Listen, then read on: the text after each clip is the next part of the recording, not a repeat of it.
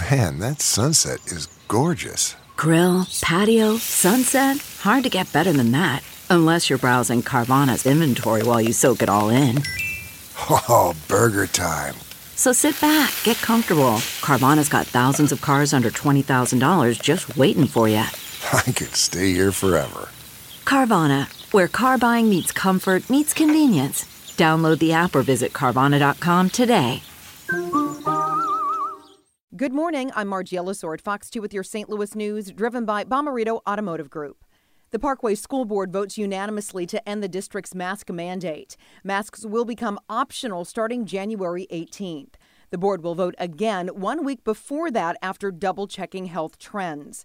Meanwhile, both the Rockwood and Lindbergh school boards meet tonight to consider ending their mask mandates. And the Mehlville district is set to end its mask mandate on January 17th. Yesterday's extreme winds caused travel delays at St. Louis Lambert International Airport. But an airport spokesman tells us the overnight storms have had no impact on operations this morning. They suggest travelers keep checking their airline's websites for any changes today. And those high winds delayed plans for a vigil for the six victims of last Friday's tornado that hit the Amazon facility in Edwardsville. Flags will be flown at half staff throughout Friday to honor those six workers. From the Fox 2 Weather Department, mild with showers early this morning, tapering off later this morning. Drier this afternoon with some sunshine with temperatures in the 50s and lighter winds than yesterday.